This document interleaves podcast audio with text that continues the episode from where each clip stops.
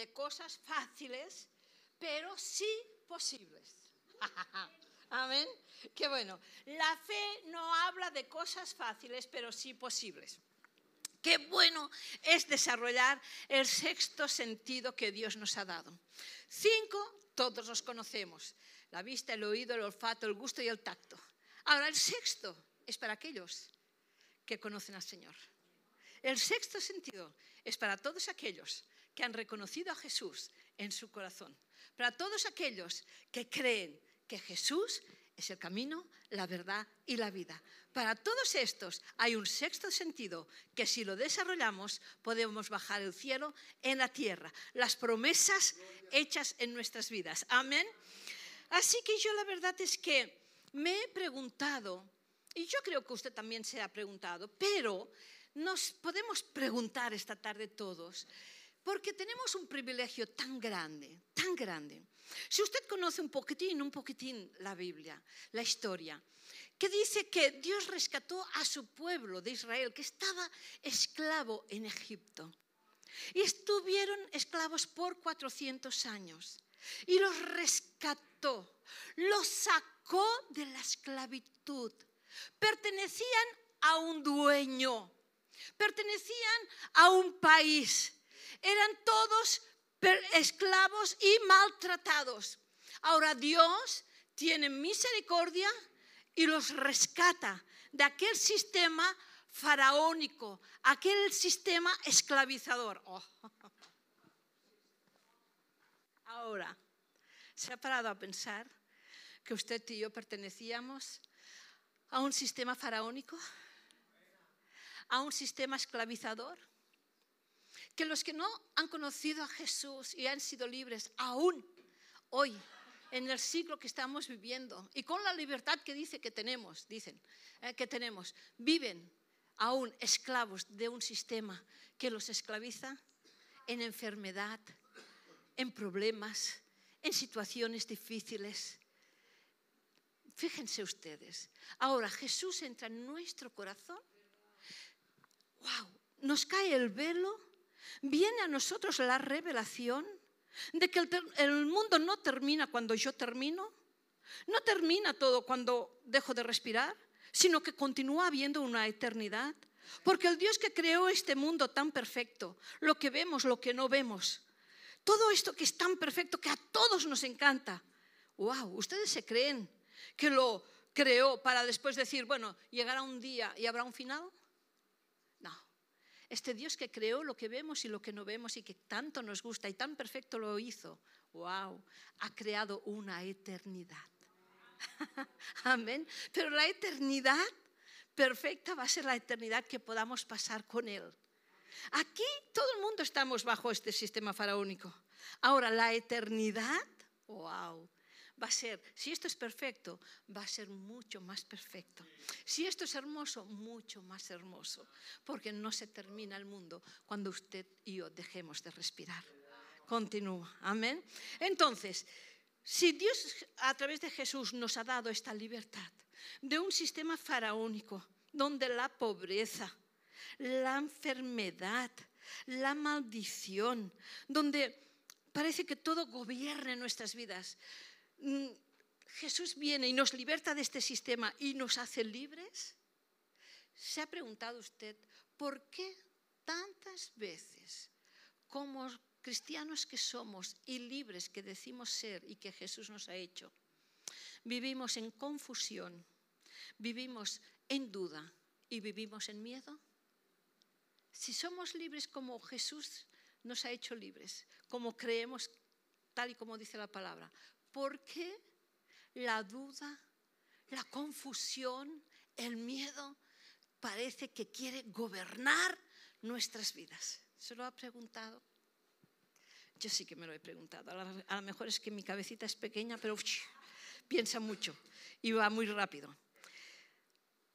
Cuando un cristiano está bajo la duda, bajo el miedo, bajo la confusión, no puede reflejar la nueva creación que Dios nos ha dado a través de Cristo Jesús. Ah, pastora, pero ¿Nos ha dado una nueva creación? Sí, somos una nueva creación. Somos regenerados en Cristo Jesús. Somos cambiados. Pertenecíamos a un sistema faraónico, oh jolines, y ahora pertenecemos al reino de los cielos. Vivimos en este mundo, pero ya no somos de este mundo. Vivimos en este mundo, pero nuestra mente puede ir más allá que el sistema de este mundo. Por eso somos gente que si realmente vivimos lo que creemos, wow, somos gente imparable. Somos gente que podemos ayudar a muchísima más gente. Dios nos tiene aquí no para engordarnos, sino para extender el reino, para darnos por los demás, para ayudar a muchas más personas que necesitan salir del sistema faraónico, de las mentiras de este mundo, de las ataduras de este mundo. Necesitan salir, necesitan encontrarse cara a cara con Jesús, como usted y yo nos hemos encontrado. ¿No es fantástico? ¿No lo encuentran maravilloso? Ah, ya podría terminar la predicación. Ahora, no quieres que continúe, cariño. Tienes sueño, ¿eh?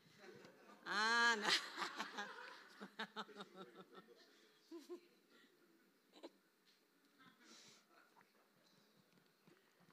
No costumo ¿eh? yo a beber en las predicaciones, pero nos hemos ido a celebrar el cumpleaños de mi mamá.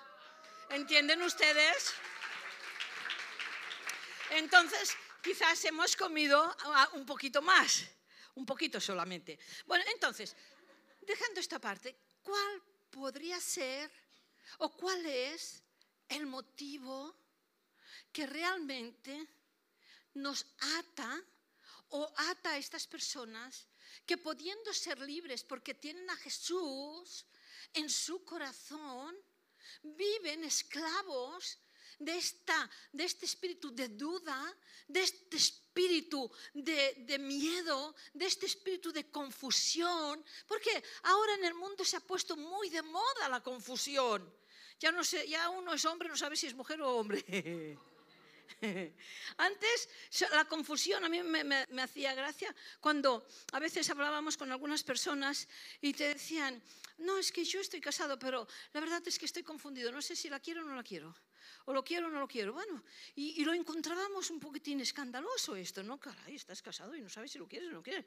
Pues que ahora ya no es solamente si, si, lo quieres o no lo quieres a tu esposo. Ahora es que ya no sabes si tú eres el marido o ella es la mujer. No, es muy grave. Esto es muy grave para que ustedes vean qué ataduras hay en este sistema. ¿eh? Entonces, cuando viene este espíritu, ¿qué es lo que podríamos hacer?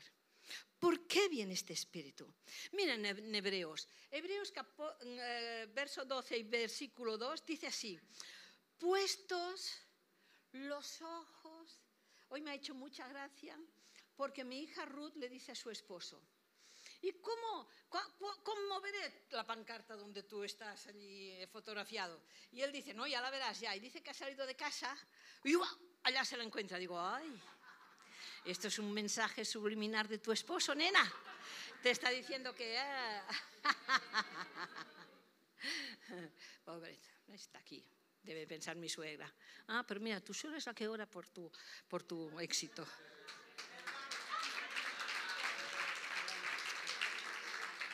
Así que si sales alcalde, hazme un sitio a tu lado. No.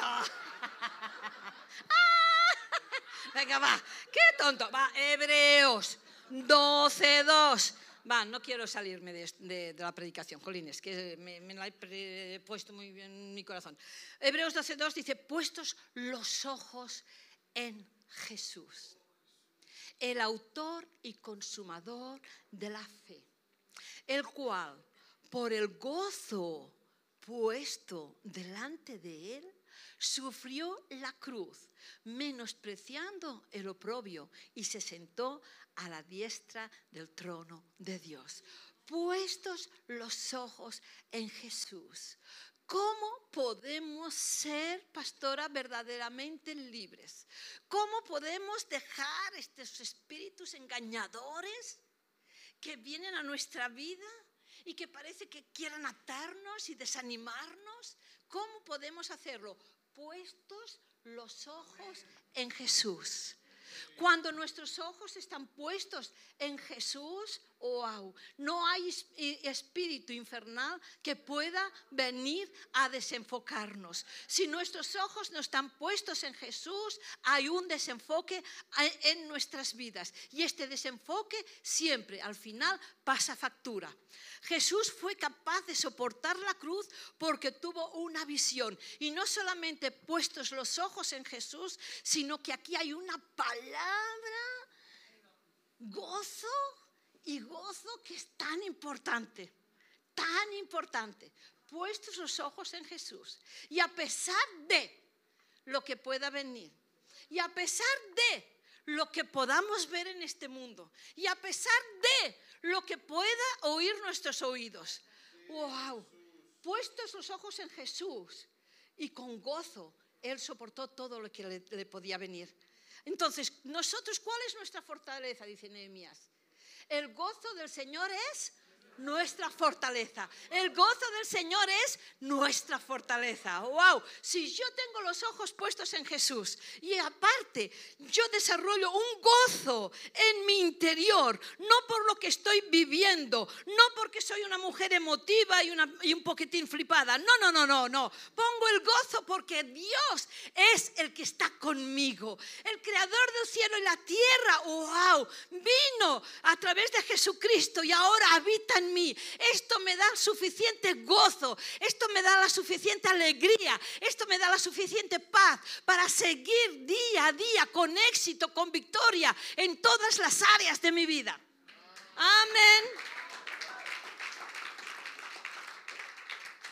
Jesús estaba mirando más allá de lo temporal. ¿Saben? Nosotros a veces nos anclamos en todas estas situaciones porque no miramos más allá de lo temporal. Estamos siempre mirando todo lo que nos está rodeando. Hoy hablan de pandemia, hoy hablan de crisis, hoy hablan de sequía, hoy hablan y todo nos asusta. Si todo nos asusta, vivimos como el mundo vive a pesar de que somos libres. Si todo lo que oímos nos produce miedo o depresión o ansiedad, ¡uh! estamos siendo libres, pero vivimos como esclavos. Como aquel que tiene en el banco millones y vive como un perdido. ¿Y esto qué es? Pecado. Pastora, pecado. ¿Por qué? Porque nos desenfocamos de la verdad. Nos desenfocamos del amor, como predicaba esta mañana el pastor tan bueno. Nos desenfocamos del amor de Dios, este amor que tuvo por cada uno de nosotros, que viendo nuestro fin, wow, envió a su Hijo para que tuviésemos diferente final para que tuviéramos una vida más privilegiada aquí en la tierra. ¿Usted se cree que el que no tiene a Cristo y el que tiene a Cristo viven igual, a pesar de lo que el mundo diga? No, ¿Se creen que tenemos los mismos privilegios? No, y no, y mil veces no. Aunque aparentemente todo parece igual, siempre hay un final. Y para los hijos de Dios, el final es feliz. Aleluya, el final es protección. Es otro final. Amén. Ay, Señor. Entonces, miren, nosotros podemos ser Podemos, podemos saber o no saber el origen de la confusión o del desánimo o del miedo que podamos tener en nuestras vidas, pero la fuente de nuestra victoria siempre va a ser tener los ojos en Jesús y el gozo del Señor en nuestro corazón. Porque cosas van a poder venir. Hay momentos en los que realmente no nos gustará nada lo que pueda venir en nuestras vidas. Momentos que los hubiéramos evitado si los hubiéramos visto venir. Momentos que dices, ¿cómo puede ser, Señor, que ahora tenga que pasar esta situación? Pero lo tendremos que pasar, los tendremos que vivir. Pero qué bueno es vivirlos con Jesús. Qué bueno es poderlos vivir con el gozo puesto en nuestro corazón. Pero qué gozo, qué gozo, pastora. Si lo pasamos mal, qué gozo. El gozo de que nuestro final va a ser un final mucho mejor que el que no tiene al Señor. Aleluya. Nuestro Dios no miente. Nuestro Dios no falla. Nuestro Dios es el mismo ayer, hoy y por todos los siglos. Aleluya. La religión nos puede paralizar. La religión, nos puede confundir, pero la relación con Dios nunca confunde. La relación con Dios nunca trae miedo a tu vida. La relación con Dios nunca, nunca en la vida, como he dicho, nunca en la vida nos trae confusión. Amén. Hay momentos que, como he dicho, quizás no nos gusten, pero que tendremos intencionalmente que ir a un, a un lugar que la palabra nos llama, lo, lo llama sacrificio de alabanza. Intencionalmente tendremos que ir a un lugar que la palabra lo llama sacrificio de alabanza. ¿Por qué, pastora? O también lo llama aferrarnos a nuestra confesión. Pero ¿por qué, pastora? Mire lo que dice en Pablo, eh, que dice Pablo en Filipenses, capítulo 4 y del 4 al 7, que les dice que se regocijaran. Dice, regocijaos en el Señor siempre. Y otra vez os digo, regocijaos en el Señor. Hemos dicho que Nehemías dice que el gozo del Señor es nuestra fortaleza. Ahora Pablo les dice a los filipenses, regocijaos en el Señor. ¿Qué quiere decir esto? Que en el gozo del Señor, el gozo del Señor puesto en nuestro corazón, hay victoria. El gozo del Señor puesto en nuestro corazón, hay poder, hay libertad, hay gloria. Entonces, intencionalmente tendremos que ir a este lugar. ¿Cómo lo hacemos intencionalmente? Bueno, yo les voy a decir algo. Los síntomas del miedo, de la duda, del desánimo, de la depresión, de la ansiedad, todo esto, son casi, casi, casi siempre el resultado de un mal enfoque o de un enfoque equivocado. Y como consecuencia, este enfoque equivocado rompe la comunión con el Señor. Pero cuando nosotros somos capaces de gozarnos en medio de la situación, ¿saben? Había un predicador que se llamaba Smith Wilkesboro. ¿Lo he dicho bien? John, no te rías por debajo de la nariz.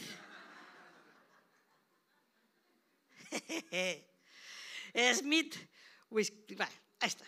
Smith, me sale bien. Bueno, está bien. Bueno, un predicador. Que él solía decir siempre, si el espíritu no se mueve, yo lo muevo al espíritu. Yo muevo al espíritu. Y se ponía a bailar y a alabar al Señor hasta llegar a un lugar de gozo y de victoria. Amén. Habrá momentos, queridos, que las cosas se ponen difíciles y que si hacemos lo mismo que el mundo hace, llorar, deprimirnos, contar nuestras penalidades, empezar a contarle al uno y al otro lo que te han hecho, lo que te han dicho, que no hay derecho, que no se hace esto, wow. Lo mismo que vive la gente del mundo, los desánimos y los miedos nos alcanzarán. Pero si somos capaces de poner gozo en nuestro interior y de decir, bueno, han dicho, me han dicho, mira el doctor, el doctor ha dicho que ahora tengo un virus nuevo que no saben ni qué virus es para tratarlos. Ah, yo no me voy a gozar por el virus, pero me voy a gozar por el Dios que clavó todo virus, los que han salido y los que tienen que salir a la cruz del Calvario.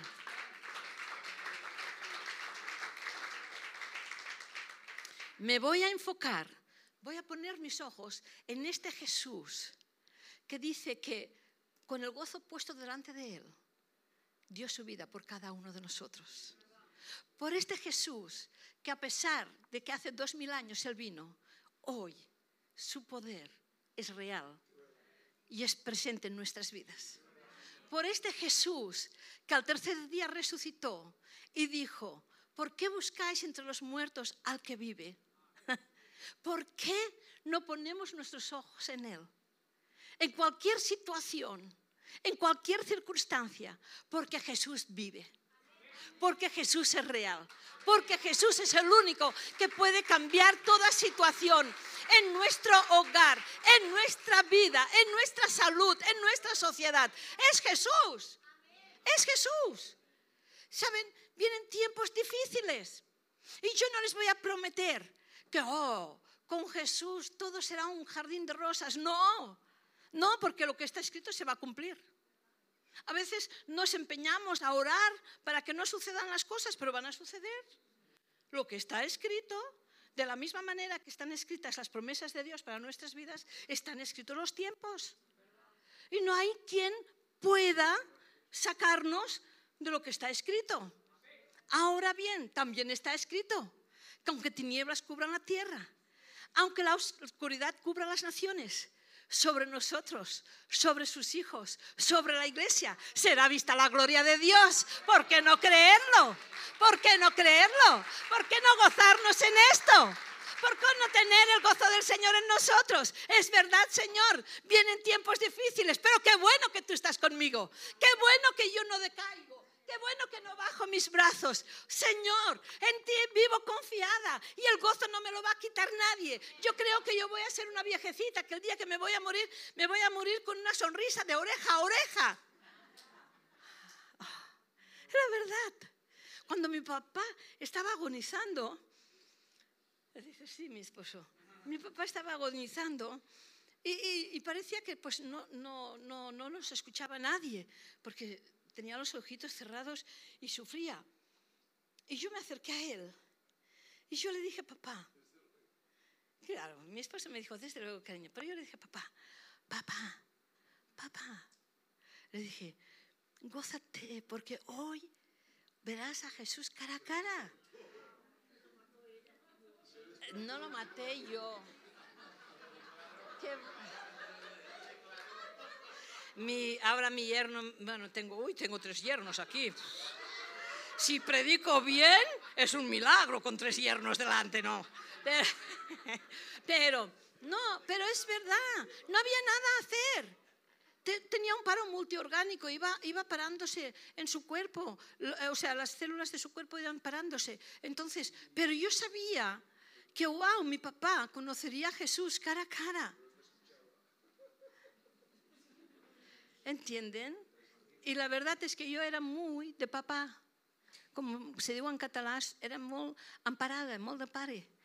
Pero solamente pensar que mi papá dejaba un cuerpo limitado, un cuerpo que solamente por un tiempo, pero iba a tener una morada eterna con Dios, donde la enfermedad ya no lo turbaría nunca más, donde los problemas ya no vendría nunca más a su vida, sino todo lo contrario. Iba a un lugar que para Él no hay tiempo, para nosotros sí, pero para Él no. Cuando nosotros llegaremos al cielo, mi padre no dirá, uh, ¿cuántos años os he esperado? Pensaba que no llegabais. no, porque para Él no hay tiempo. Llegaremos, wow, y todo será gozo. ¿Entienden? Entonces yo le decía, papá, alégrate. Bueno, no sé si lo hice bien o mal, pero es igual, lo hice. Y ya está y quedó allí. Pero, pastora, ¿tú estabas segura de lo que decías? Sí, yo estaba segura de lo que decía. Porque mi padre iba a tener el mejor encuentro de su vida. Fue un hombre muy enamorado de su esposa. Fue un hombre que amó mucho a sus hijos. Pero el encuentro con Jesús en la eternidad iba a ser el mejor encuentro para él y para cada uno de nosotros, para el día que venga. Que tarde, pero para el día que venga. Entonces, queridos, ya termino, ya termino. El miedo es fe que actúa, pero a la inversa. El miedo es fe, pero que actúa a la inversa. Si dijéramos que hay un miedo positivo, nos daríamos cuenta que sería fe, pero enfocada en las cosas equivocadas, porque no hay un miedo positivo, ¿verdad?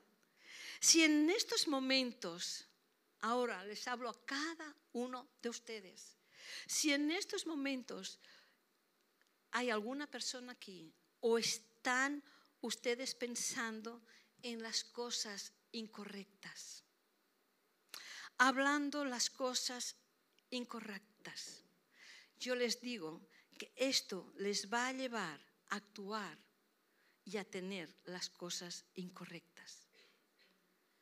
Pero también les digo y les animo a que le den la espalda al miedo. Vengan las voces que vengan en su vida. Digan lo que le digan. No, vas, no va a ser, no va a ser eh, mm, realizado esto. No vas a llegar como alcalde. No va a funcionar aquel negocio. No se va a arreglar la situación familiar. No vas a salir de este problema. Esta enfermedad te va a matar. Tantas voces que pueden causar miedo en nuestro interior. Yo ahora les digo a ustedes, den la espalda al miedo. Enfóquese con Jesús. Ponga los ojos en Jesús. Es el único que puede hacer lo imposible posible.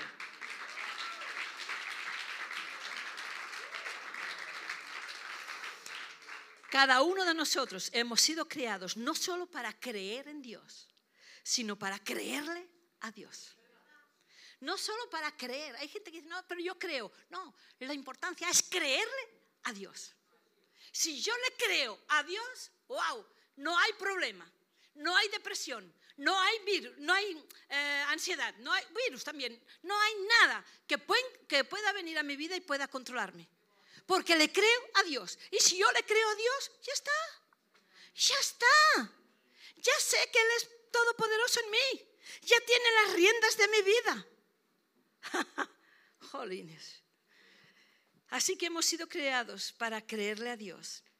Enfocar nuestro pensamiento en lo correcto. Llenarnos de la palabra para poder hablar palabras de vida.